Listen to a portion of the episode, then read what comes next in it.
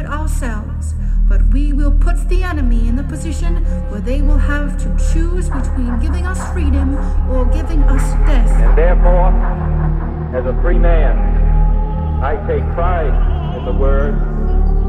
My Lord, I am itself acute. I hold upon Live out the true meaning of its creed. The gap between the richest 10% and the poorest 10% of this country has widened.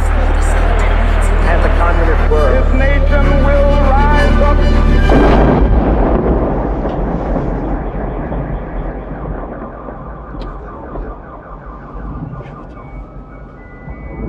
Hezký den, vítejte u dalšího pokračování podcastu Kolaps, který pro internetový deník Alarm.cz připravují Jan Bělíček a Pavel Šplíchal. Tento podcast vzniká jen díky finanční podpoře čtenářů, čtenářek, posluchačů a posluchaček a chtěli bychom na začátek trochu stočit vaši pozornost k naší crowdfundingové kampani, která právě teď běží na portálu darujme.cz a Alarm v ní vybírá peníze na rozjezd svého nového nakladatelství. Plánujeme totiž vydávat knihy jako Hrdinové kapitalistické práce 2 od Saši Úlové, reportážní knihu o pervitinu v Česku nebo reportáže ze Severní Moravy od našeho kolegy Standy Billera. Všechny tyto tituly už brzy najdete v novém nakladatelství Alarm a budeme moc rádi, když nám s tímto projektem finančně pomůžete, protože bez vaší pomoci to rozhodně nepůjde.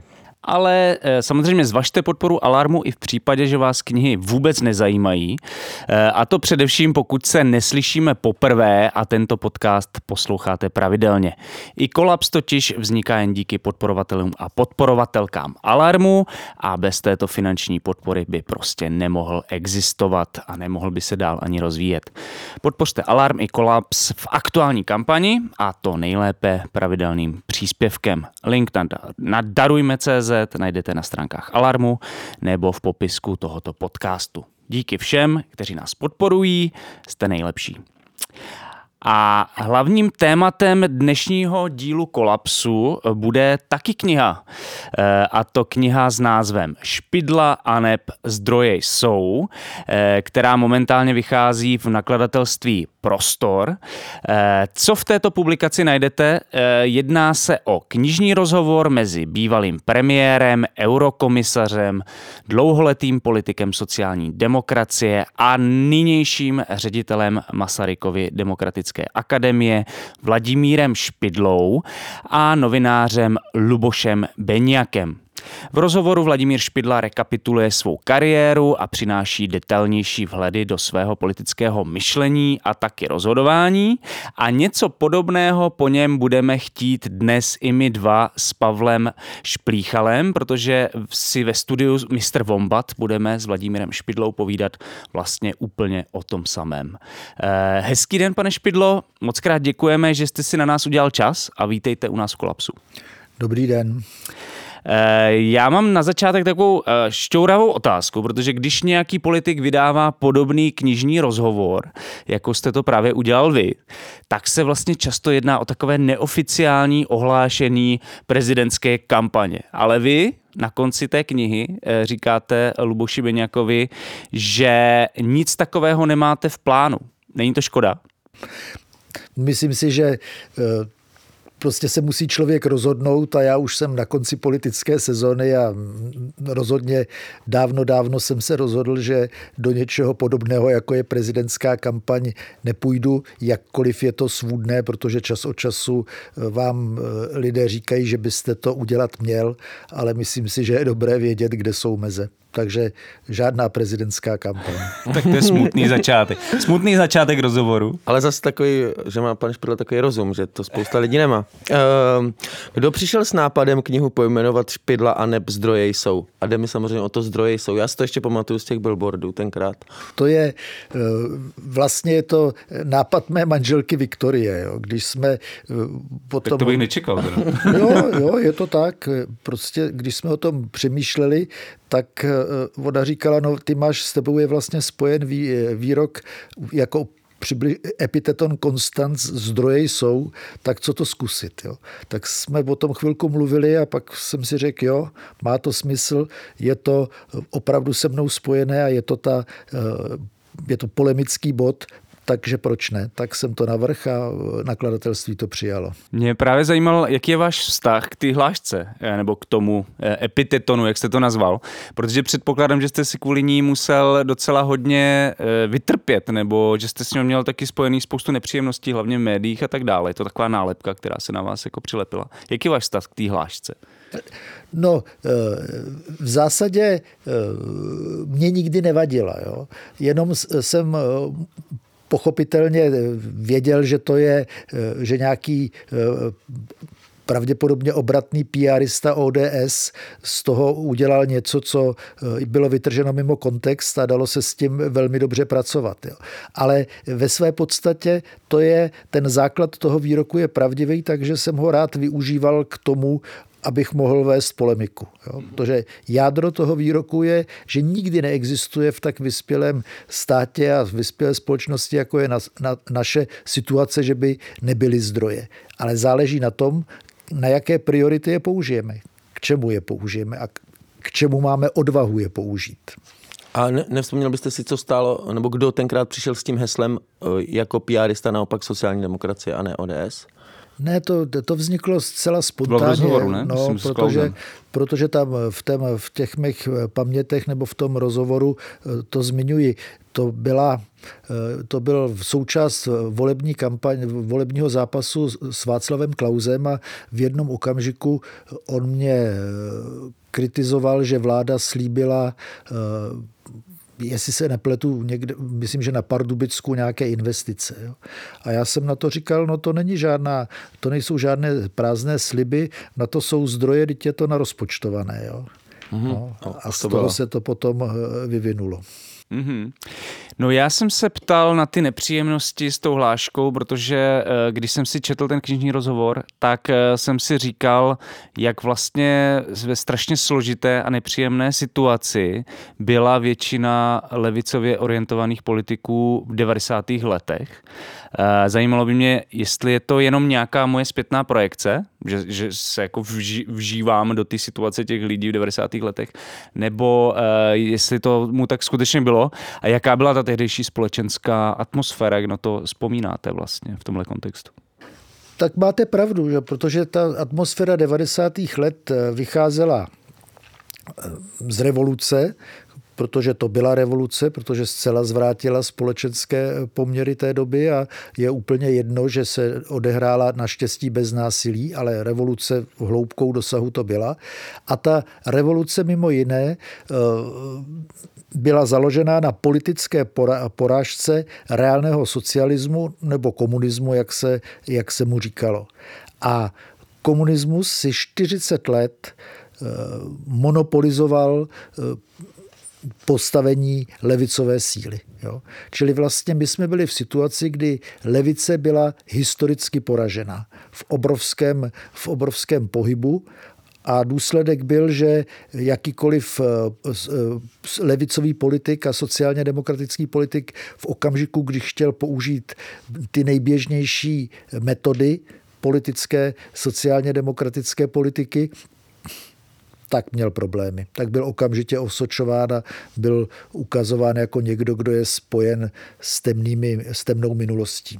No a mně na tom přijde paradoxní, že vy jste se angažoval třeba v občanském fóru, vlastně se zapojil do, do, do toho revolučního vlastně dění docela aktivně a stejně, stejně, to, stejně vám to jakoby nepomohlo, nebo jak to říct. No, no jasně, no protože jsem eh, od začátku byl sociální demokrat i v, občanském, i v, v, v tom občanském foru v Českých Budějovicích. Tam vlastně jsem dospěl eh, rychle k závěru, že občanské fórum jako politická forma ne, nemůže existovat, že bude existovat nějaká prostě klasičtější politika. No a pak pro mě eh, nejbližší vlastně spontánně byla sociální demokracie. Takže mimochodem jsem byl jeden z těch, kdo vlastně sociální demokracii zakládal, jo, protože v tom roku, nebo obnovoval, protože v tom roce 89 na různých místech, hlavně v Lidovém domě, ale na, i na jiných místech spontánně vznikala sociální demokracie a jedna byla v Jižních Čechách.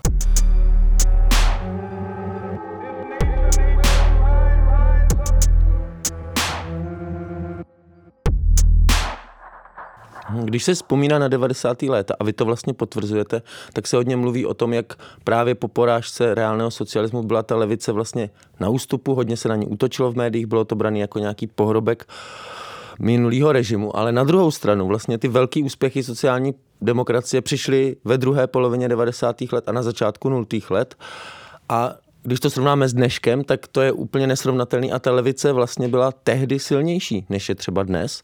Tak eh, jak si tady toto vysvětlit, že sice v 90. leta jsou spoje, spojený s nějakou stigmatizací levicové politiky nebo sociálně demokratické politiky, ale zároveň dnes už žádná sociální demokracie ani třeba není v poslanecké sněmovně?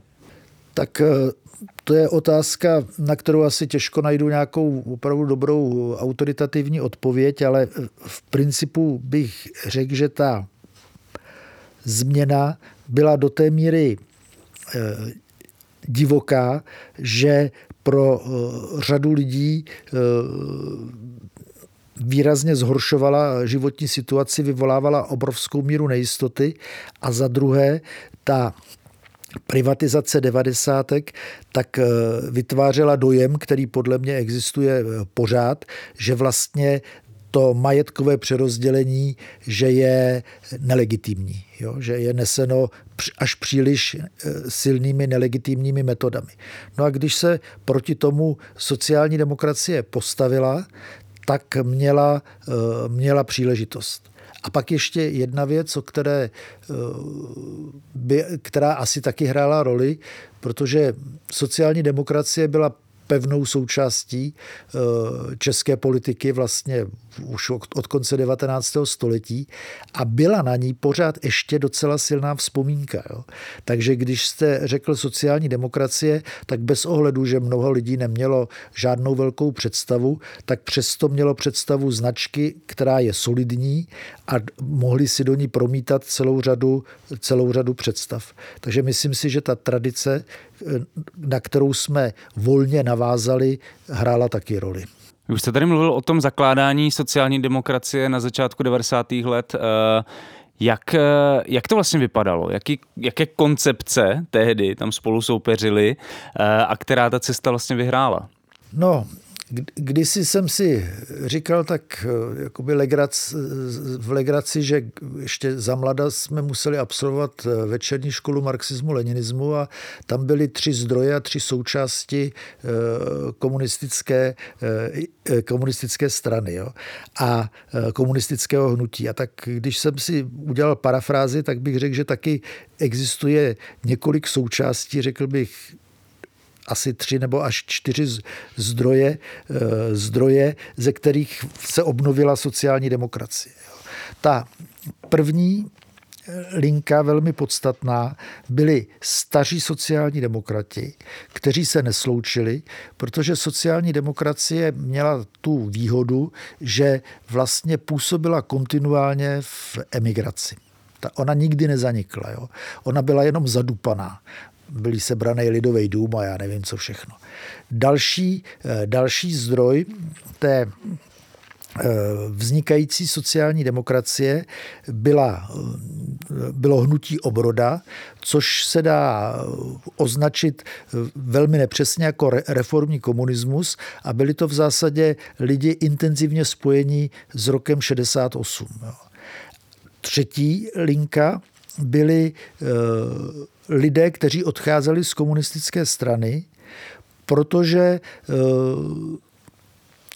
v nich byla základní levicová, eh, levicová eh, levicový, levicová politika, představa o levicové politice a aby šli do ODS, to jim připadá, to, toho nebyli schopni, takže to byla další linie. A pak další skupina byly něco, co, čemu já říkám instinktivní sociální demokrati, to byli lidi jako já, jo, kteří tušili, co je sociální demokracie. Já jsem byl hodně ovlivněný tím, že jsem se díval na rakouskou televizi. No. A mezi těmito těmito eh, skupinami eh, probíhal politický zápas, že jo, kdy ta eh, zahraniční sociální demokracie a tradiční sociální demokracie chtěla navázat na tu klasickou reformistickou stranu.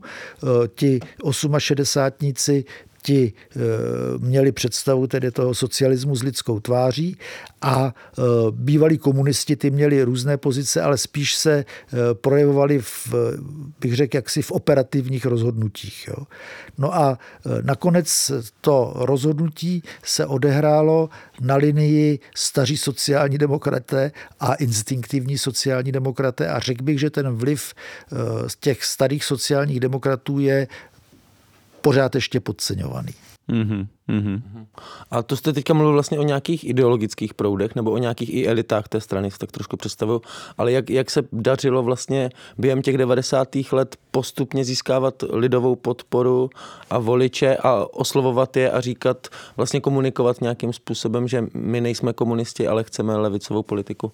Ne, to jsme, to jsme ani moc eh, ne, nekomuni, nekomunikovali, my nejsme komunisti, protože když to takhle komunikujete, tak je to vždycky slabý. Jo? Tak to vy, ale my jsme prostě eh, měli určité, bylo heslo o spálené zemi, měli jsme určitý eh, představy o tom, co eh, by se politicky mělo dělat a ty jsme poměrně urputně a zřetelně hájili při všech příležitostech, které se, které se vyskytly. A protože nakonec vlastně ty pravicové vlády dospěly k neúspěchu, i k ekonomickému neúspěchu, tak eh, pole bylo připravené. Vy, eh, já bych to jen rozvinul, tady to, co jste říkal o těch eh, principech a hodnotách, protože vy vlastně v jedné odpovědi, v odpovědi Luboši Beňákovi říkáte, cituji, holce někdy stane, že i sociální demokrat může krást, podvádět, i manželku může zmlátit, ale školství vám nikdy nesprivatizuje což mě velmi pobavilo, mě to přijde docela dost silný, ale zároveň by mě zajímalo, jestli máte takových principů víc, jestli e, existuje víc takových pravidel, podle kterých se pozná pravý sociální demokrat. No tak myslím si, že ano. Že jo, ta první První pravidlo je, že sociální demokrati jsou, si přesvě, jsou přesvědčeni o tom, že všichni lidi jsou si rovni a že nejsou někteří, kteří jsou rovnější.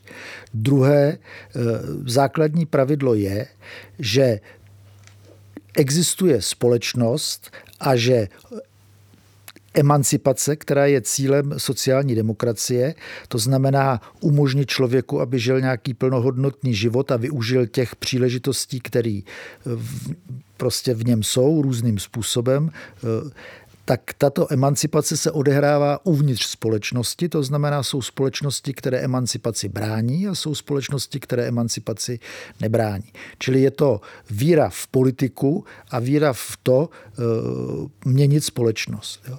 Dalším e, součástí víry sociálního demokrata je víra v pokrok. Prostě sociální demokrat je přesvědčen, ne, že je možné měnit společenské poměry k něčemu lepšímu a pokrok v očích sociálního demokrata není pouhý vývoj, jak jsem eh, použil jednou a protože se mi to zdá výstižné, jak to použiju zase. Prostě když eh, vylepšíte závěr lehkého kulometu, tak je to vývoj, ale není to pokrok. No. Pokrok má vždycky nějaké, eh, nějaké humanitní, eh, humanitní obsah. Takže to je další věc. No a třetí věc je, že k tomu aby se, že není možné spravovat společnost, která je sociálně zásadně rozdělená, zásadně rozdělená, takže je významné přerozdělení, které se musí odehrát eh, prostřednictvím politických, eh, politických eh, rozhodnutí, tak to je další, další a poslední, abych nemluvil tak příliš dlouho, tak poslední článek víry spočívá, spočívá v tom, že přerozdělení a sociální politika obecně směřují k emancipaci a nejsou, tak jak je to v pojetí pravicovém, pouze jiná podoba bezpečnostní politiky. Jo? Dávám jo. jenom tolik, aby lidi neřvali.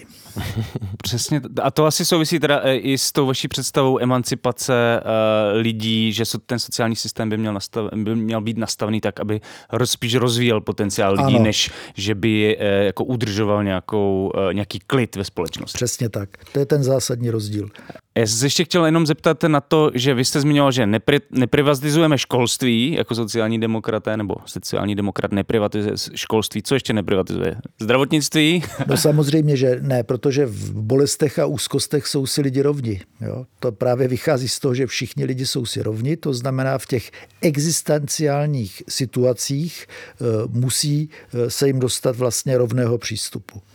Potom neprivatizuje důchodový systém, protože cílem důchodového systému je eh, jak si umožnit lidem, aby vedli eh, nějaký normální život i v okamžiku, kdy jim dochází, eh, dochází síly.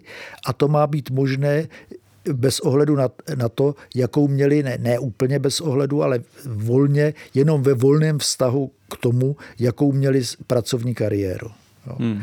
A třetí, eh, další věc, kterou neprivatizuje, eh, to je vlastně zápas s chudobou, to znamená nepřeko, ne, nepředává eh,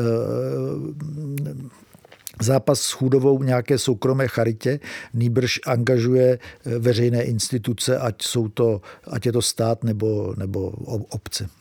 Vy už jste tady nějak popisoval ten vývoj v těch 90. letech, jaký byly proudy v sociální demokracii tehdy, ale vlastně tím, kdo to sjednotil, tak byl Miloš Zeman, ten, který dokázal ty jednotlivý proudy sjednocovat, nebo to vnímám špatně, jaká byla tehdy jeho role? No, to je e, poněkud složitější věc, jo.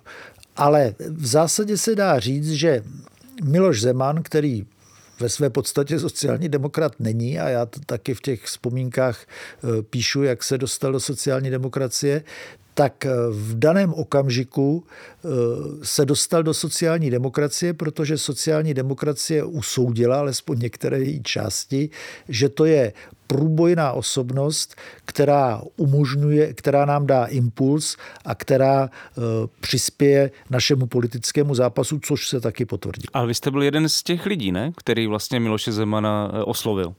To ano, byl jsem, byl jsem jeden z těch lidí, protože to on se kandidoval snad v jeho, českým, eh, v jeho české buňce, ne? No, no, no, no, no to, to, to, to se odehrálo tak, že eh, jsme, eh, mám to, že dojem, že to byly volby 1992, že jsme v jeho českém kraji připravili kandidátku a protože jsme ji připravili poctivě, tak, tak jsme jednou na krajském výboru o ní, bylo to v Českých Velenicích, jsme o ní jednali, no a říkali jsme si, no jo, dobrý je to. Kandidátka je dobrá, je za jedním každým člověkem můžeme stát, ale není tam nikdo, kdo by eh, prostě byl známý a kdo by, kdo, se kterým by eh, jsme měli nějakou větší sílu.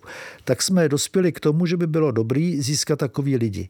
Jeden z nich byl uh, Zdeněk Jíčínský, a druhý, eh, to nevím, kdo ho navrhl, ale druhý, to vím, ho navrhl sociální demokrat Václav Svoboda, který už je bohužel mrtvý. A tehdy řekl, já ho znám, Miloše Zemana, protože Václav Svoboda byl jeden z kooptovaných poslanců a já za ním zajedu, když se dohodneme, že, že bychom ho mohli, eh, mohli takto nominovat. No a eh, krajský výbor, který jsem tehdy vedl, rozhodl, že to je dobrá myšlenka. Tehdy jezdil rychlík z Českých Velenic do Prahy, tak Václav nastoupil na rychlík a šel naplnit svou misi. Mm-hmm. Ale jako ve výsledku se teda ale, že splnil tu svoji, to, to vaše očekávání, v tom smyslu, měli jste teda postavenou jako nějakou strukturu, za kterou jste mohli stát a chyběl tam ten člověk, který vlastně... No ano, to, spl, to, to, to splnilo, protože jak Zdeněk Jičínský, tak, tak uh, Miloš Zeman prostě nepochybně pro ty kandidátky, na které byly nasazeny, byly, byly přínosem. Jo. A já neumím posoudit kolik, ale prostě bylo to tak. Jo. A pak jsme vedli uh, volební kampaň na desítkách míst, uh, kterou Miloš vedl opravdu velmi dobře a my s ním jsme se podíleli. Takže to byla taková typická kampaň mezi lidmi a velmi, velmi úspěšná. Mm-hmm.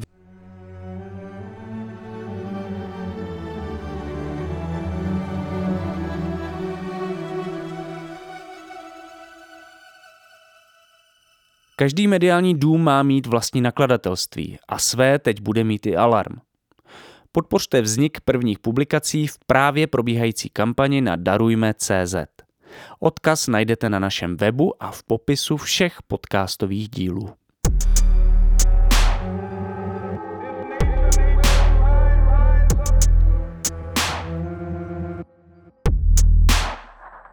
Vy jste říkal, že sám píšete, že Miloš Zeman sociálním demokratem nebyl, ale zároveň on se v té době nějakým způsobem s těma sociálníma demo, sociálně demokratickými myšlenkami identifikoval. I to sám píše v té svojí knižce, co to pro něj znamená ta sociální demokracie, že to je veřejná řešení místo soukromých, nějak tak obecně.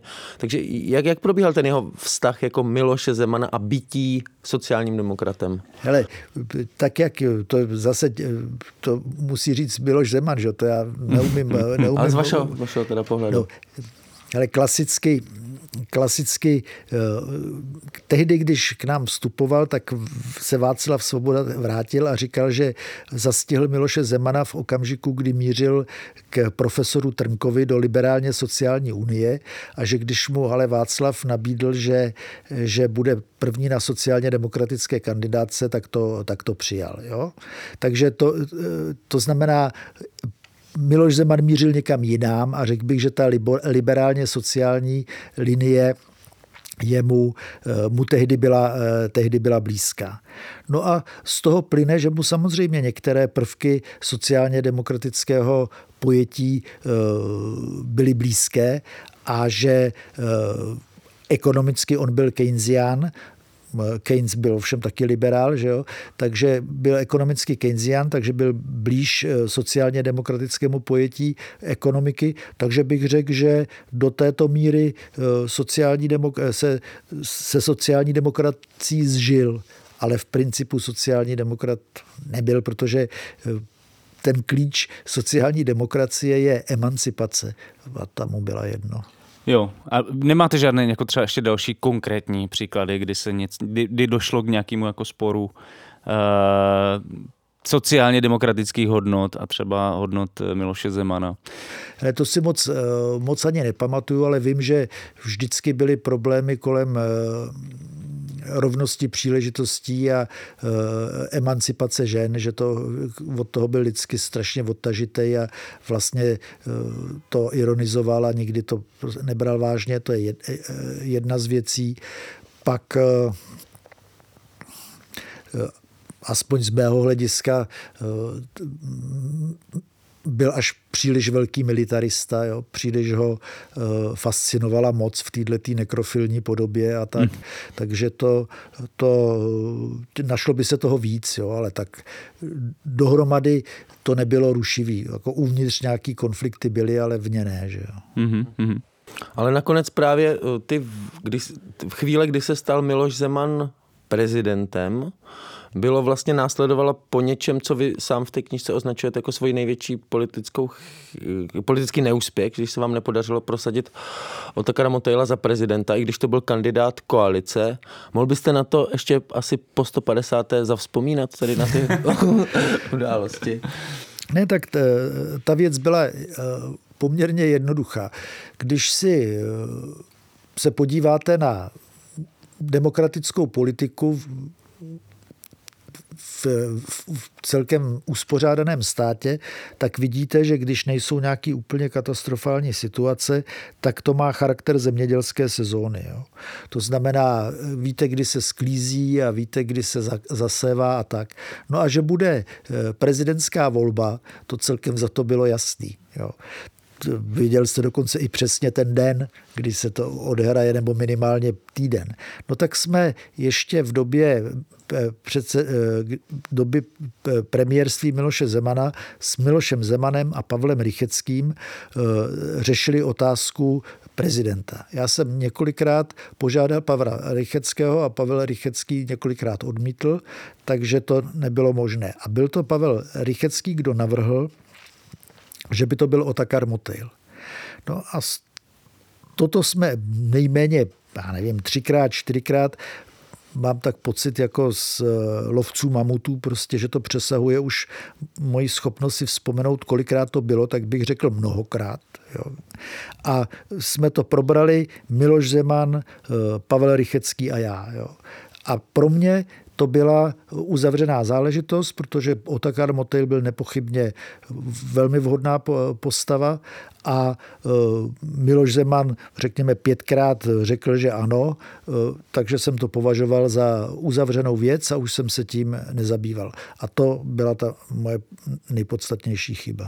No a, a z ní potom vyplývalo co, že jste se tím dál nezabýval v těch no, konkrétních krocích, co jste vlastně neudělal? Z ní vyplývalo poměrně přímočaře eh, zásadní taktický omyl, jo? nebo eh, strategický omyl dokonce. Prostě nepochopil jsem, že Miloš Zeman eh, prezidentem chce být, protože mi asi taky pětkrát řekl, že nechce, že je unavený a podobně. Zase tak naivní nejsem, abych si myslel, že to je definitivní, ale myslel jsem si, že prostě v té bezprostřední prezidentské volbě to nebude a že se bude ucházet, ucházet později. Takže jsem si nemyslel, že se bude ucházet. No a v okamžiku, kdy jsme vyhráli volby, což celkem za to nikdo moc nečekal, že to bude vítězství, ono bylo asi 30,2%, čili nebylo to z největších vítězství, ale rozdíl mezi prvním a druhým byl největší. Jo. Takže jsme vyhráli volby a měli jsme těch 101 eh, mandátů, což bylo málo. No. A v koalici, já jenom připomínám pro ty, kdo to třeba náhodou koalici, ano, v příslušné možné koalici. No a to v, to v tento okamžik jsem se dopustil chyby, protože kdybych si uvědomoval, že e, Miloš Zeman do toho takto vpadne, tak bych na prvním ústředním výboru po e, vítězství navrhl Otakara Motejla jako našeho kandidáta. A protože když vyhrajete a když vyhrajete nečekaně, tak máte, tak bych řekl, dva až tři měsíce, kdy je vaše autorita neporazitelná. Jo? A vzhledem k tomu, že Otakar Motejl byl eh, nepochybně dobrý, eh, dobrý kandidát, tak, bych to, tak by mě to ústřední výbor schválil a já bych měl problém prezidenta vyřešený. Já jsem to neudělal, protože jsem se vysloveně prokalkuloval, protože jsem si říkal, eh, musím dát dohromady koaliční vládu a tam je tolik a tolik konfliktů, že kdybych ještě tam přihodil nadbytečně prezidenta, tak by je otázka, jestli by se mi to podařilo. Takže z tohohle eh, důvodu jsem tu otázku neotevřel a z tohohle důvodu jsem to ne, nedal eh, na ústřední výbor. No a v ten okamžik jsem prostě otevřel cestu, která pak už dopadla blbě. Já se tady omlouvám posluchačům, že tady z toho dělám takové vzpomínko, vzpomínkové. Já jsem chtěl ještě přidat, víš? Já, tak to je dobře. Já taky, já taky, tak to je dobrý. Uh, protože Miloš Zeman vás vlastně tenkrát kritizoval za to, jakou koalici sestavujete. On navrhoval, on měl jiný plán pro sociální demokracii, což mohlo právě souviset. S prezidentskou volbou, no. pravděpodobně. No, komunist. On chtěl koalici s komunisty. Nebo tichou podporu, ne?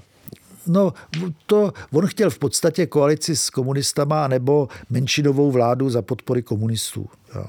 To je eh, celkem za to, celkem za to jasné.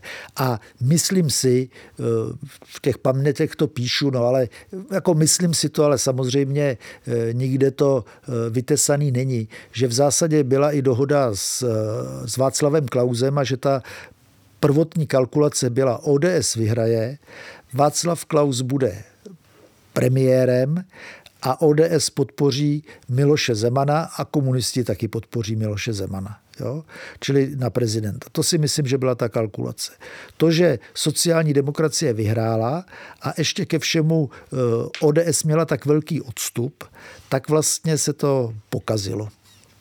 Mm-hmm jste jim do toho hodil vidle, takzvaně. Jo. No, ne, ne já, prostě uh, volební výsledek jim do toho hodil vidle, jo. Na něm já jsem se taky podílel. To zase Shodou si... okolností jste byl teda jako eh, kandidát na premiéra za ČSSD, ale ano. jdeme dál. Jo, já chci ještě zůstat u vzpomínání, ale ptej se ty, co máš Vzpomínání na, na prezidenta? Já chci Nemě... vzpomínat ještě před, před tím, si chci zavzpomínat. Mě spíš jenom, mě jediný, co mě zajímá na tom, je v podstatě, jak si vysvětlujete to, že vám Zeman, eh, Miloš Zeman několikrát řekl, že nechce být prezidentem a uh, jestli to byl jako kalkul o celou dobu, nebo uh, jako jestli opravdu byl tak jako zlomený v ten moment, pak se mu to rozleželo.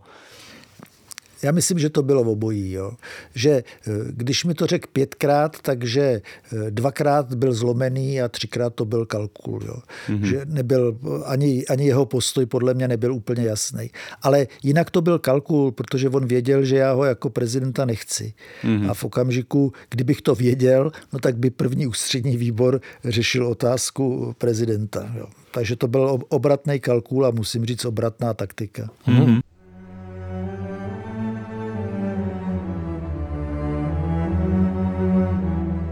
Vy jste tak skromně mluvil o tom vítězství sociální demokracie pod vaším už vedením v roce 2002, ale uh, zároveň jste říkal, že bylo překvapivé.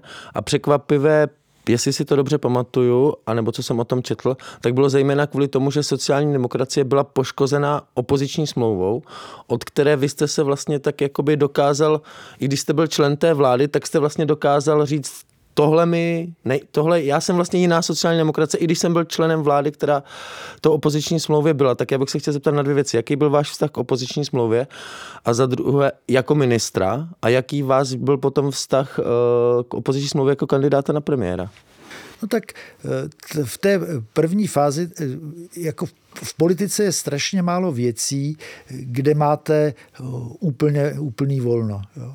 A opoziční smlouva vlastně vznikla docela podiv, zvláštním způsobem, protože eh, sociální demokracie vyhrála volby a musím říct, že Miloš Zeman eh, tehdy eh, lidovcům a Unii svobody navrhl, že, bude, že se stavíme vládu, že ta vláda bude paritně, čili vlastně méně než bychom měli dostat hlasů, a že premiérem bude eh, Josef Lux.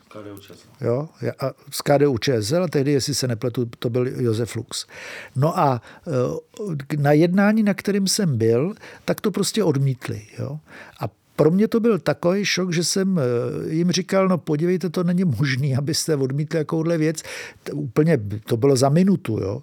Prostě rovnou vůbec o tom nejednali. Tak jsem říkal, tak dobře, tak běžte za dveře někam a eh, za hodinu se sejdeme a zopakujeme to, protože to fakt není možné, aby jsme takhle eh, rozhodli o takovéhle věci. No a oni za, za hodinu přišli a řekli, že ne. No a pak v jaký jste situaci?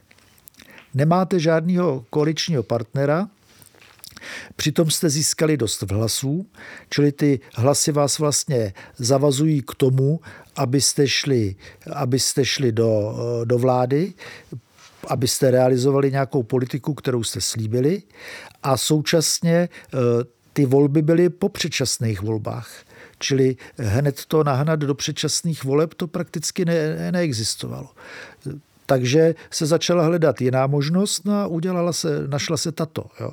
Tato možnost, která eh, opravdu zapůsobila daleko hůř, než bych byl předpokládal, to je jiná věc, ale eh, v nějakým širším politickém kontextu taky není neobvyklá. A když se podíváte na eh, spousty, zejména skandinávských zemí, typicky je proto Dánsko, tak minimálně půlka vlád je menšinová. Jo.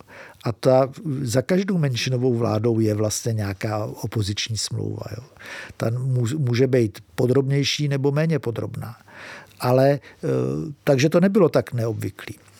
Ovšem, pak existoval takzvaný toleranční patent, kdy po krizi uprostřed vládnutí jsme se vlastně pod, pod eh, vedením Miloše Zemana ODS daleko více podřídili, než, než bych považoval za vhodný.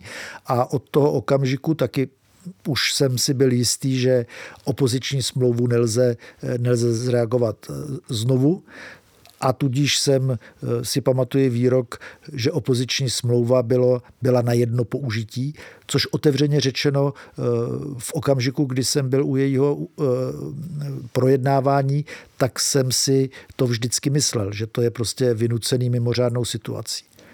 Kdežto v té druhé fázi byla zřetelná tendence, kterou sledoval Miloš Zeman, že by to byla vlastně trvalá metoda. No to takový trvalý mocenský blok mezi ODS a ČSSD, což by určitě z dlouhodobého hlediska nic dobrýho té české politiky nepřineslo. No to já si myslím taky. Jo? A já jsem, jak jsem řekl, já jsem s tím nikdy nepočítal, že by to byla trvalá věc tak, jak jsem vám vyložil ty okolnosti, tak při, pro ty to bylo pro mě přijatelný a dál už jsem s tím nechtěl nic mít. No a jak se vám teda podařil potom ten obrat na ty voliče? Myslíte, že jste řekli tenkrát tohle, co nám teď a všichni vám uvěřili? No já myslím, že do určitý míry eh, to nebylo takhle jednoduchý, ale v zásadě, eh, když v, určitým, v určitý situaci politický a jakoby myšlenkový se vám podaří slogan, podaří se vám prostě nějaký katalyzátor, který přesně vystihne tu situaci, no tak eh, to může hrát eh, většinou roli větší, než by si člověk myslel. Jo. To je jedna věc. A potom druhá věc, to taky nevím, eh, neumím to posoudit, jo. ale eh, byly ty dvě debaty s Václavem Klausem a tam já jsem eh, měl, nebo tři dokonce, ale dvě určitě, a tam já jsem měl možnost jak si načrtnout základní politický postoje, který zastávám, no a ty nebyly v souladu s opoziční smlouvou. Čili bylo jasné, že opoziční smlouva se nezrealizuje. Takže myslím si, že ten slogan na to nestačil, ale potom další politické činy už jo. A tím sloganem myslíte zdroje jsou, nebo je ne, nějaký že jiný slogan? opoziční smlouva je eh, nástroj na jedno použití. Jo, jo.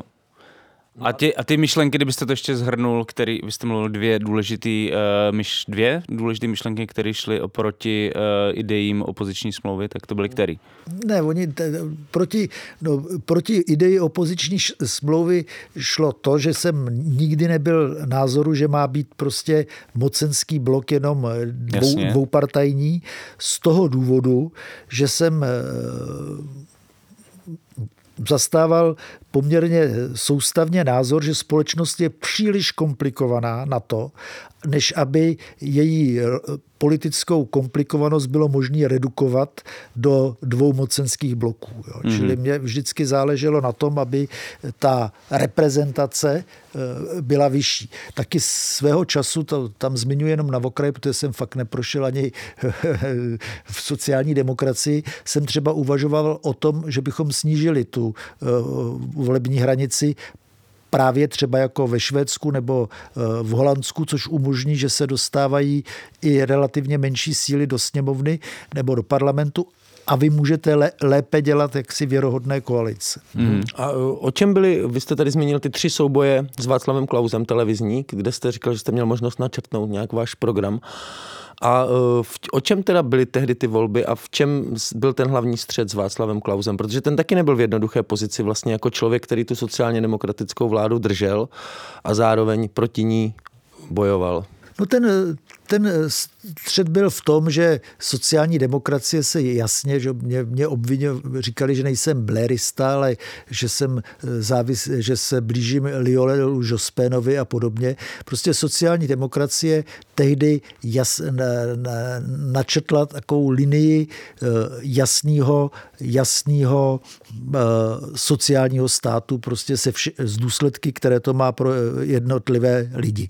A dokonce si pamatuju, že v rámci našeho volebních materiálů jsme měli při, eh, takovou příručku, která se jmenovala Socánek a která, jo, a ta, ta byla založená na tom, že jsme řekli, teď se to používá, jo, eh, Jiřina Nováková, prodavačka z Benešova, je v takovéto sociální situaci a co pro ní bude znamenat vítězství eh, sociální demokracie. Mm-hmm. Jo?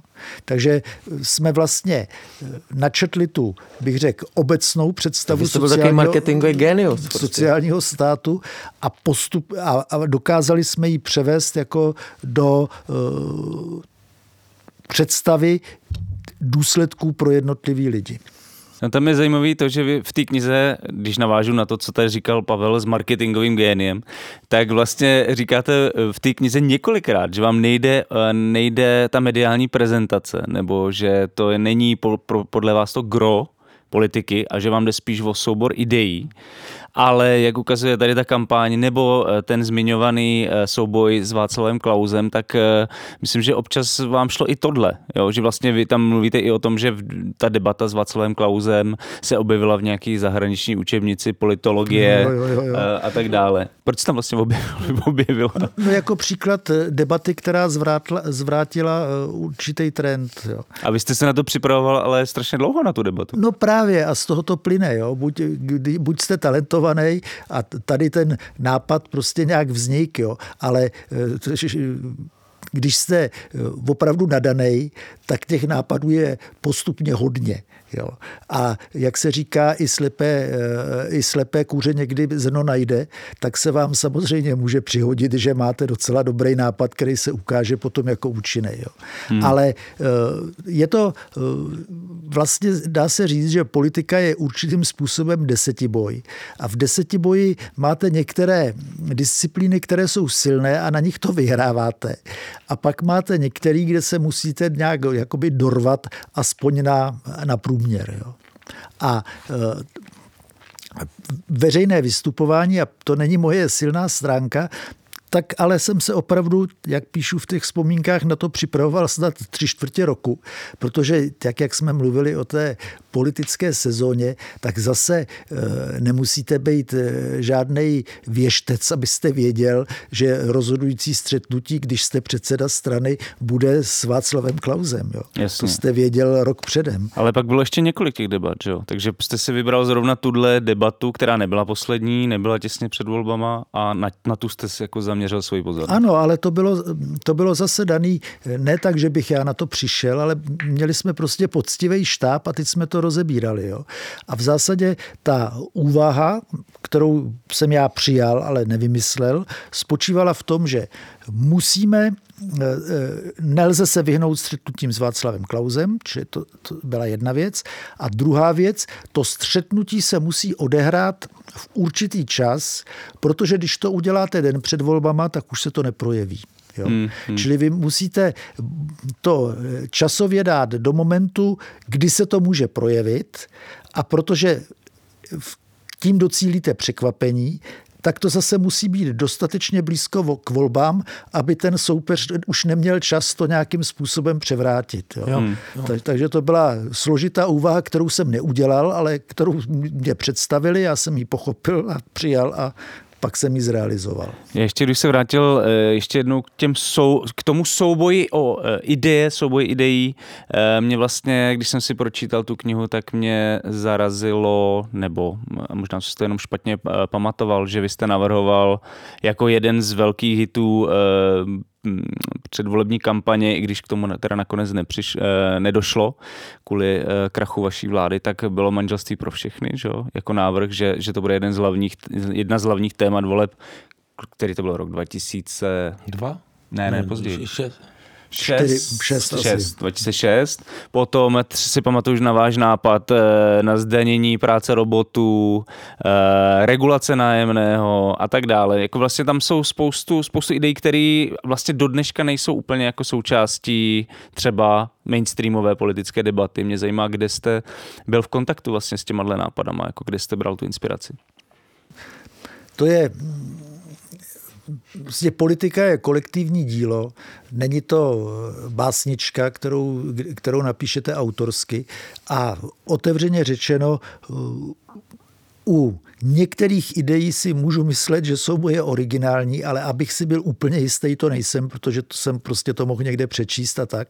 Hmm. Ale eh, to manželství pro všechny, tak to eh, zaprvé vychází ze zřetelného, z mýho přesvědčení prostě, že cit těch lidí je stejně hodnotný jako eh, eh, heterosexuálů, tudíž není vůbec, není nejmenší důvod pro to, aby to bylo rozdílně. Takže to bych řekl, že jsem si myslel pomalu eh, odmala.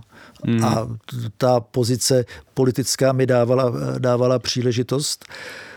Ti roboti to bych řekl dokonce, že byla moje docela bych řekl jako samostatně vymyšlená úvaha, ale neříkám, že jsem byl první, protože jsem čím dál víc dospíval k tomu, že ta roboti a že, že digitalizace a umělá inteligence postupně zcela zásadně změní pracovní, pracovní trh. Jo. A že čím dál víc se lidi do, budou dostávat do situace, že nebudou producenti, ale zůstanou konzumenty. Jo. A já jsem vlastně hledal situaci, jak to, eh, jak eh, docílit, aby pro veřejné systémy a pro lidi byl dostatek zdrojů k tomu, které by se dali přerozdělit. No a tak jsem dospěl k tomu, že by to byla, že by byla vhodná eh, daň z robotu. Jo, a... To v knize není teda. To, to je něco, co se ke mně dostal si před rokem a co mě vlastně šokovalo, protože jsem o tom nevěděl, že jste něco takového navrhoval. To mě, to mě přijde vlastně nej, nějak jako nejrevolučnější z těchto věcí, o kterých mluvíme. Teda. Uh, no. Já jenom, tohle zní všechno super, ale bohužel vlastně vy jste, ta vaše vláda nevydržela do konce funkčního období. A vy jste, a co, co vy jste vlastně nezvládl? Vy jste nezvládl jako komunikovat uvnitř strany? Nebo tu krizi potom uh, nezvolení Miloše Zemana a stejně tak nezvolení Otakara Motejla? Nebo co se stalo v sociální demokracii? Protože jste mluvil o neuvěřitelném postavení, který jste měl v roce 2002 po volbách, ale dva, tři roky na to už vlastně to, ta vláda spadla. No tak v, v zásadě si myslím, že jste to eh, načrt, ale samozřejmě to, aspoň z mýho pohledu, to je v některých momentech trochu, trochu jiné. Jo. První věc, kterou jste vlastně řekl a která mě dělala velký potíže a ne, nebylo úplně jisté, zda jsem ji zvládl nebo nezvládl, spíš asi tak průměrně, tak bylo, že sociální demokracie měla obrovskou převahu ve výsledku proti svým koaličním partnerům. Hmm. Jo. A ti koaliční partneři byli slabí a pochopitelně stranické ká veřejnost čas od času říkala, eh, že by jsme s nima měli nějak zamést jo, a že je beru příliš vážně. Jenomže já jsem vycházel z konceptu, že když je koaliční vláda, no tak musí pochopitelně, eh, musíte s těmi partnery, jste zavázal, navázal smlouvu, tím pádem jste ve stejné pozici a musíte s nima zacházet jako s partnery. Jo, takže to byl první těžký zápas, který ovšem eh, do prezidentské volby jsem zvládal. Jo. Ta Problém byl, když tyto věci začaly být rozvíjeny jaksi nepřátelskou, nepřátelsky orientovanou linií ve straně, tak pak už najednou nabývaly i obludných, obludných rozměrů. Ta, ten, eh, ta volba pochopitelně eh, Miloše Zemana byla katalyzátor a vlastně ten, ten zápas se právě odehrál o tu koaliční vládu. Jo. Protože po Miloši Zemanovi jsem se dopustil ještě jedné chyby, totiž, že jsem začal rychle reorganizovat, eh, realizovat eh, konsolidační banku, a tam se ukázalo, že eh, je eh, konsolidační banka, že je prostě základem pro velmi nesvatou alianci, kde se propojili prostě někteří sociální demokrati, ODS a prostě všichni. Jenom kdybyste, on to nemusí úplně každý vědět, co byla konsolidační no, banka. No, konsolidační banka byla vlastně struktura, do které se naházely všechny možné špatné úvěry. Byly, byly tam nominálně opravdu desítky miliard, eh, reálně ne desítky, ale dost na to, aby prostě o to mohl být zájem zájem. Jo.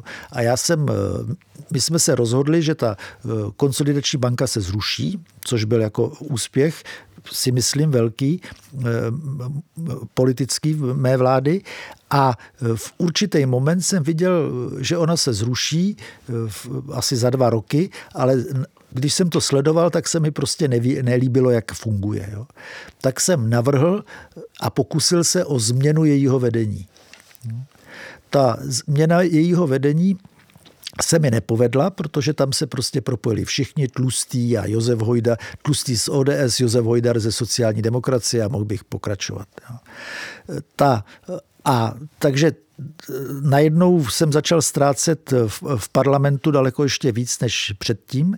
No a ten klíčový střed se odehrál o tu koaliční vládu. Jo? Protože Moji protivníci zase otevřeli, otevřeli otázku koaliční vlády, že bychom měli vyházet ty naše koaliční partnery a podobně. A já jsem do ústředního výboru dal otázku, jestli se má pokračovat v koaliční vládě. Hmm. No a ústřední výbor to neschválil. Jo. Pokud šlo o nějaké odvolávání nebo tak, tak to jsem vždycky vyhrál. Jo. Ale ústřední výbor neschválil tuto zásadní věc.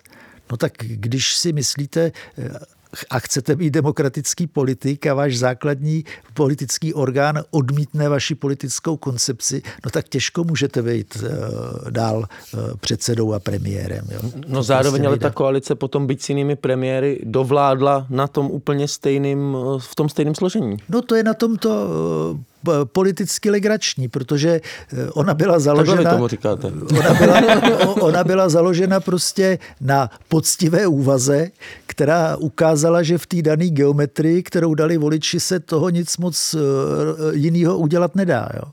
Takže ona nakonec doběhla, eh, samozřejmě, ale protože už to byli jiní premiéři, kteří nebyli v tom konfliktu, no tak ty to už ustáli.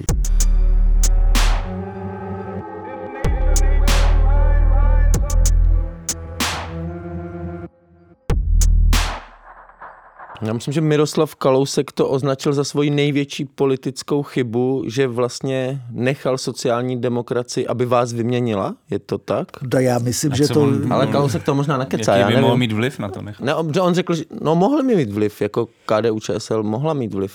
No, o, ano. Oni řekli, že to je věc sociální demokracie, kdo je jejich premiér. Takhle oni tenkrát přemýšleli, ne? V no KDU ano, jak, jako ta, ano, ta, vlastně ta základní situace, teďka, když se to popsal, tak teď už je mi jasně, jak to Kalousek myslel a není to tak, uh, není to úplně mimo. Jo. Prostě ta základní situace byla tato.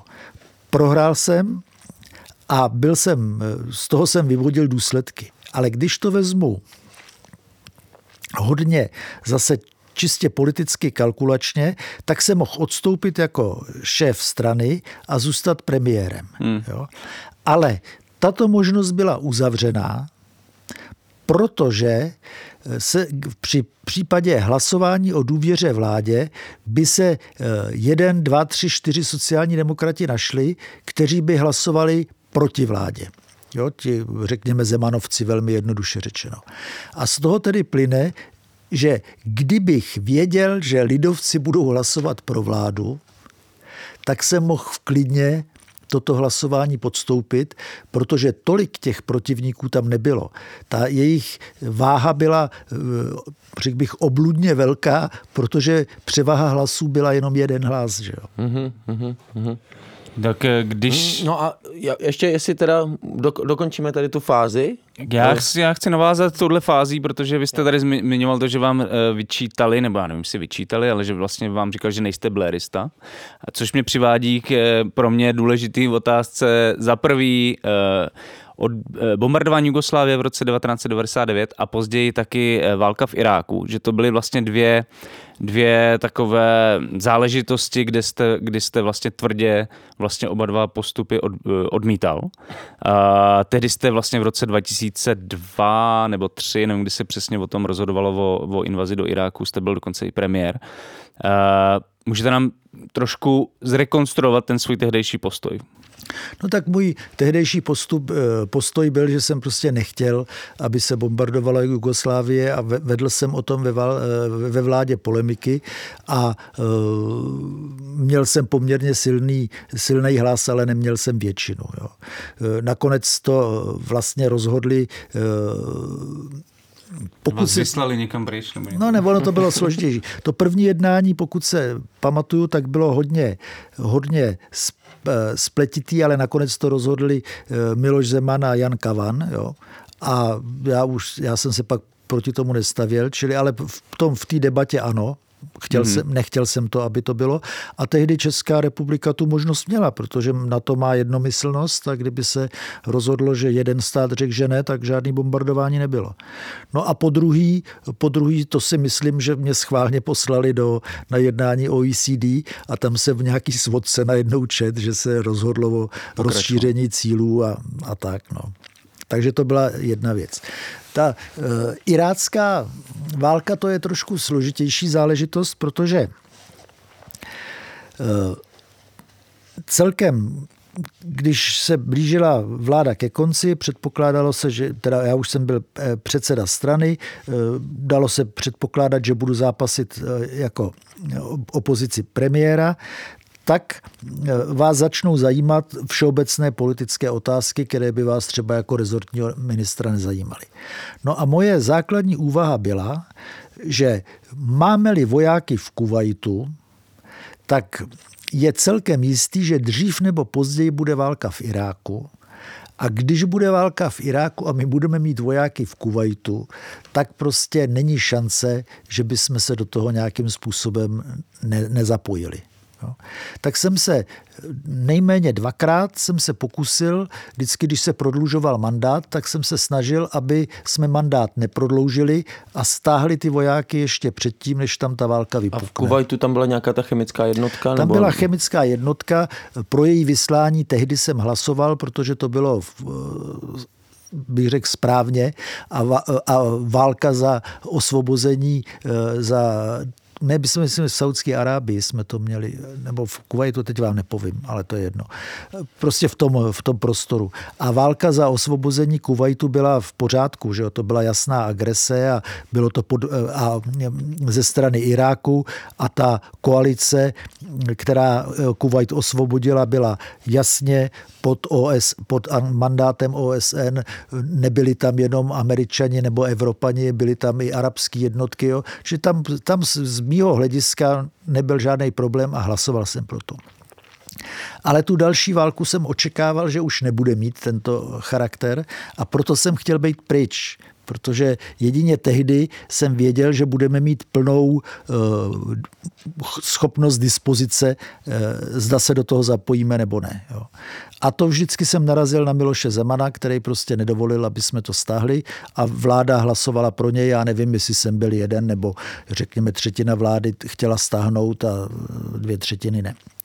No a pak vypukla válka, a e, v ten okam, o které jsme předpokládali, že vypukne, protože když jsem byl premiér, tak jsme několikrát dělali takový, já jsem tomu říkal heuristické porady, kde jsme pozvali různé odborníky a snažili jsme se e, jak si odhadnout, co se může tak stát. A dospěli jsme k tomu, že válka v této oblasti bude, že bude buď za angažovanosti Spojených států, nebo se odehraje jako regionální válka mezi těmi e, mocnostmi, které tam jsou, takže válka bude, to byl první závěr. No a e, v takovém případě jsem e, byla otázka, jestli vůbec budeme schopni ty jednotky stahnout a já jsem dospěl k tomu, že velmi obtížně a že se můžeme dostat do, bych řekl, dilematu, že tam bude probíhat válka, někdo použije chemické zbraně, tam bude naše významná jednotka s, s puškou u nohy a my se budeme koukat na to, jak prostě někde, jak, jak to bylo třeba v Iráku, že, v Kurdistánu. Takže jsme postupně hledali pozici, jak by jsme se do toho mohli, eh, co by jsme mohli udělat, aby, jsme, aby to bylo v zásadě eh, odpovídalo nějaký naší politice a dispozici. No takže závěr byl tento, že v případě, že vypukne válka, tak česká jednotka nebude přijímat od nikoho žádné instrukce, ale vstoupí na území, na území Iráku s úkolem eh, odvracet prostě důsledky eh, nasazení zbraní hromadného ničení, případně obecně důsledky devastace, eh, devastace území. Já, jsem, si nikdy nemyslel, že tam jsou, že tam jsou jaderné zbraně nebo něco takového, ale nebyl jsem si jistý, že tam budou že tam nebudou zbraně chemické, jo, protože uh, Irák je použil, jo, jak ve válce s Iránem, tak vlastně proti Kurdům, takže že tam jsou zbraně a že, jsou je, že tam byly zbraně a že jsou je ochotni použít naprosto bezohledně, to bylo celkem jistý. No, takže toto byl přístup, no a když vypukla válka, tak se tento, tento přístup zrealizoval. To znamená, to byla vlastně jediná operace, kde Česká republika eh, kde eh, ozbrojené síly České republiky postupovaly zcela pod českou vlajkou a přijímali vlastně instrukce jenom od svých národních, eh, národních orgánů. Jo, ale byl tam spor teda potom s Václavem Havlem, protože který Ten, se přihlásil no, k té spor, koalici ochotných? Nebo ano, spor s Václavem Havlem byl ještě dřív, jo. protože Václav Havel se přihlásil ke koalici ochotných a já jsem se zásadně k tomu přihlásit nechtěl. A ko- hmm. prosím jenom, kdo vytvořil ten termín koalice ochotných? To bylo to, to vytvořili, to vytvořili Spojené státy. státy sami. No, to vytvořili Spojené státy. A to já jsem eh, v žádném případě nechtěl, protože jsem považoval tu válku eh, tak, jak ji koncipují Spojené státy za nelegitimní z hlediska prostě eh, použití ozbrojených sil. Jo. Já nemám pacifistické záměry nepoužít ozbrojené síly, když je taková situace. Jo. Ale tohle pro mě ta situace nebyla. Jo. Takže jsem v žádném případě nechtěl, aby jsme v tom byli. Mm-hmm. A Václav Havel v každém případě chtěl. Chtěl, no. ano. A, já, a já no, jsem dokonce zvažovali nějakou ústavní no, no jasně, žalobu že na něj. jo, no, protože jsem mu přímo říkal, že to nechci. A premiér je, eh, pre, když to berete ústavně konformně, tak prezident musí poslechnout. Jo. Protože prezident zastupuje eh, eh, zemi na venek, premiér je šéfem moci výkonné, čili pozice zemi, země je ne a tím pádem on nemůže zastupovat zemi na venek a říkat, že ano. Jenomže už to bylo na konci jeho mandátu. Já mám dojem, že 14 dnů, 3 týdny před koncem, takže poté, co jsem eh, opravdu uvažoval o ústavní žalobě, tak jsem si řekl, že to nemá cenu a už jsem na to nesel. Mě by tedy ještě zajímal ten váš dialog vás a Havla o tady téhle věci. Co jste Hele, si říkali, nebo jaký byly argumenty? To, to já už si to pořádně nepamatuju, ale jenom vím, že jsem mu říkal, že ne, no, že, že prostě to nechci. A že, že to není pozice vlády. Jo. Jo. Tak to, to, to, to nezní, že jste byli úplně ochotní teda, no. koalice, koalice neochotných. No, nebyli jsme ochotní, nechtěl jsem. Uh, já nevím, Pavel, jestli chceš pokračovat v historickém okinku, nebo... No, tak už, eh, no já jsem chtěl v historickém okinku, už po, tak my jsme se dostali až na konec, už vlastně do toho, že... To jsme jenom tak přeskočili, pan můžeme skončil, pokračovat. ale pak jsme, já jsem se spíš chtěl zeptat, protože já vlastně vždycky vnímám tady tohle jako, ono to mluvil i ten Kalousek, teda, což mě překvapilo, ale že, že to byl nějakým způsobem zlomový bod jako těch jako no, novodobých českých dějin, protože potom vlastně tam šel Gross, Paroubek, potom přišla vláda pravice, a to, co žijeme dneska, tak si, bys, si myslím, že může mít právě počátek tady v téhle době nějaký, ale to samozřejmě moc kecám. Ale jak jste potom vnímal ten, ten vývoj, jakoby ten vývoj toho zbytku koalice a jaký a vývoj vůbec sociální demokracie, kam se začala ubírat po vašem vlastně odchodu z pozice premiéra? No tak já jsem se sociální demokracii samozřejmě sledoval a viděl jsem, že eh, jakoby přestává eh, přestává být dostatečně bojovná, jo? Že, se, že se tam prosazuje čím dál víc takový jednoduchý volební kalkuly a, a postupně se tam začaly prosazovat právě různý ne, neemancipační síly a vlastně nele, nelevicový a konzervativní síly. Jo. Takže můj problém byl, že z pokrokové strany, která je, bych řekl, podstatou sociáldemokratismu, tak se sociální demokracie postupně stávala stranou mocenskou a konzervativní jo, ideově. A bylo to tak nebyla taková tak trošku vždycky a vy jste byl spíš taková výjimka, protože vy jste třeba, vzpomínat, vy jste v televizních debatách používal konzervativní poslanci, takhle jste označoval pravicový poslance, což tenkrát pro mě bylo třeba zjevení, protože to nikdo jiný nedělal. Mně se to jako třeba líbilo, že se takhle mluví, ale vy, vlastně, vy jste použil jiný slovník trošku pro označování těch politických uh, protivníků. No jo, to, eh, ono to, sociální demokracie nikdy nebyla jednotná a tak, jak jsem vám prostě popsal ten začátek těch mnoho zdrojů, tak ten zápas se tam pořád odehrával. Ale ta eh, konzervativní linie v době, kdy já byl premiérem, tak prostě neměla většinu. Jo. A neměla ani pod, takovou menšinu, aby dokázala ovlivňovat celkový politický výsledek. Určitě se to vždycky pohybovalo mezi takovýma 20 a 30 procenty, čili ne, ne málo, jo, ne, ne, ne, ne úplně marginální okraj, ale přesto, přesto to neurčovalo, neurčovalo směr. No a postupně, po té, co jsem už nebyl premiérem, tak postupně se sociální demokracie začala jakoby přesouvat k tím konzervativním směrem, až podle mého názoru přestala být sociální demokracií a proto prohrála. Jo. A kdy přestala být sociální demokracií? Mluvíme teda o třeba vládě Jiřího Paroubka nebo O, no. o, který, o který jako éře vlastně? Protože já myslím, že třeba ten váš eh, postoj třeba k vládě Bouslava Sobotky bude zase jiný, že? No já bych řekl, že uh, ten, eh, ten definitivní sešup byl až v poslední vládě. Jo. Mm-hmm. Bez ohledu na to, což eh, si neuvědomuje, že vlastně sociální demokracie se e, za to angažování, nebo co ve vládě dokázala, nemusí stydět. Jo. Hmm. Protože opravdu reálně má za sebou velmi mnoho, ale nedokázala v nejpodstatnějších nebo v řadě podstatných věc, věcí vést e, soustředěný politický zápas, řekl bych hlava nehlava, bez ohledu na to, co to přinese. Jo. Pořád jsme prostě byli posedlí nějakým e, volebním kalkulem. Jo. Takže když vám uvedu jeden příklad, který možná už byl zas, za, ve vládě e, Bohuslava Sobotky, tak, e, tak jsme uvažovali o tom, což je náš ksi trvalý eh, programový cíl, zavést progresivní daně. Jo.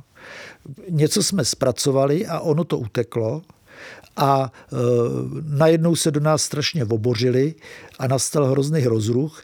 No a my jsme nedokázali říct jako router tady jsem a tady stojím.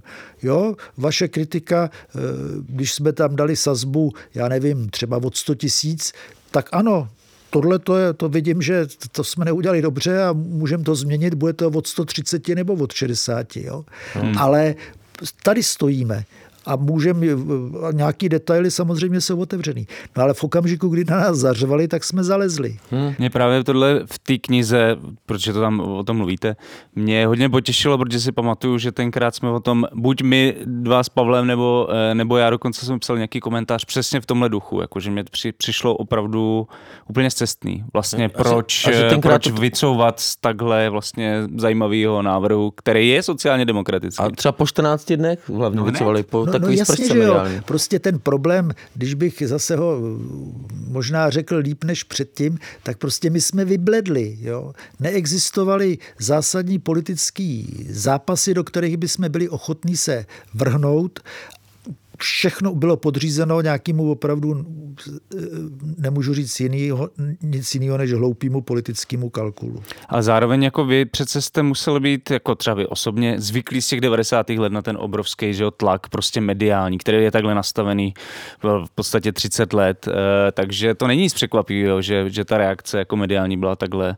negativně a intenzivní. No jasně, že ne, ale strana už byla jiná, protože v těch 90. letech to byla opravdu klasická aktivistická strana, prachy jsme neměli, eh, média byla proti a my jsme prostě eh, jeli, protože jsme měli nějaké přesvědčení a lítali jsme po světě a brali jsme to tak jako, eh, i kdybychom padli všichni, vstanou noví bojovníci a všechno nám bylo v zásadě jedno. Jo. Ta idea byla taková, že, že to má cenu. A postupně kolem té idei vznik politická, politická síla a získali jsme moc, kterou vždycky chcete získat, protože to je nástroj, jo, abyste zrealizovali politiku. Vy jste říkal, že vstanou noví bojovníci. Eh, mě by zajímalo, jestli vstanou noví bojovníci, jestli se sociální demokracie vlastně už tu svoji šanci historickou nějak neprováhala v posledních letech a jestli je možný se k té politice vrátit. A samozřejmě, že vstanou noví bojovníci, protože prostě ty zápasy ve společnosti eh, jsou reální. Ty eh, strany a bojovníci nevznikají a členové a zápasy nevznikají, že si je vymyslíte v nějakém kontoáru. Ty prostě ve společnosti reálně existují. A když už jsme mluvili třeba o té umělé inteligenci, tak jenom na okraji, jestli, jestli k této zásadní změně dojde, no tak bude mít pochopitelně vítěze poražený. A když si uvědomíme, že za průmyslové revoluce vlastně se taky společnost zásadně ve všech aspektech změnila. A jak to bylo nelidský, že to vyvolalo vlastně do do, na, na politickou scénu to přivolalo dělnické hnutí a sociální demokracie, které dokázali, dokázali tu uh, situaci vlastně zhumanizovat pomocí sociálního státu a sociálního zákonodárství. No tak to, tento konflikt existuje pořád. Teď jsme zase na přelomu doby. Jo. A zase si to může spousta lidí odnést, když nebude mít politický zastoupení. A sociální demokracie tady je, tak já myslím, že se sebere. No. Uh-huh. A, a vzpomenem si. A na jaká témata by se v současnosti podle vás měla sociální demokracie zaměřit? Podle mě eh, ta témata v zásadě zůstávají stejná, že to znamená sociální spravedlnost, rozdělení, rozdělení eh, nákladů a výnosů, protože podle mého názoru my se tím, že se dostáváme na hranici ekologických mezí, jo, tak se pro levici a v sociální demokracii dostáváme do strašně zvláštní situace, že my už nebude, že ta otázka nebude jak spravedlivě eh, rozdělovat růst ale bude otázka, jak spravedlivě rozdělovat ztráty, jak, na, jak, jaký eh, náklady naložit na jaká ramena. Jo? Čili otázka spravedlnosti sociální bude daleko výraznější než, eh, než v současnosti. Hmm. Takže to je třeba jedna otázka, jak si poradit levicově a sociálně demokraticky se společností, která pravděpodobně neporoste. Hmm, a zároveň uchovat, vy jste mluvil hodně, že důležitá pro sociální demokracii ta myšlenka pokroku, což bude tady v tom no, kontextu ano. velmi složité, ale už, už... No, protože vy jste se jenom, to, protože jste se zmínil podstatné věci, že ten jeden z problémů sociálních demokracií je, že dlouhou dobu bylo jasný, co je pokrok, a teďka už to tak jasný není, hmm. což pro pokrokové strany je problém.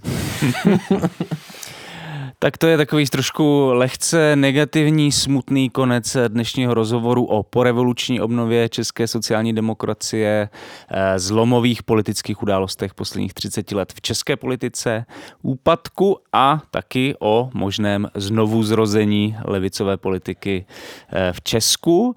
Eh, povídali jsme si o tom dnes s politikem, ředitelem Masarykovy demokratické akademie a bývalým premiérem za ČSSD Vladimírem Špidlou, jemuž právě právě teď vychází v nakladatelství Prostor knižní rozhovor s názvem Špidla a neb zdroje jsou.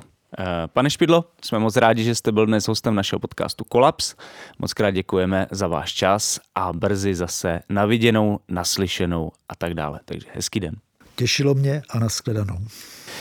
To už je z dnešního kolapsu skoro všechno. Pokud jsme se dnes neslyšeli poprvé a kolaps posloucháte pravidelně, podpořte nás a celý Alarm v aktuální crowdfundingové kampani s názvem Nakladatelství Alarm eh, na portálu darujme.cz. Eh, všechny díly kolapsu jsou dostupné zdarma a pro všechny, ale samozřejmě jakýkoliv příspěvek na výrobu nových dílů je pro nás naprosto klíčový eh, a pomůže nám tento pořad zlepšovat a posouvat dál. Dost nám taky samozřejmě pomůže, pokud naše podcasty ohodnotíte nebo okomentujete tam, kde je zrovna posloucháte. A děkujeme všem, kteří nás už podpořili nebo podporují, protože bez vás by tento podcast nemohl nikdy existovat. Díky moc. To už je pro dnešek opravdu úplně všechno. Eh, ze studia se loučí Jan Bělíček a Pavel Šplíchal a brzy zase naslyšenou u dalšího pokračování našeho podcastu Kolaps. Čau. Socánkum zdar.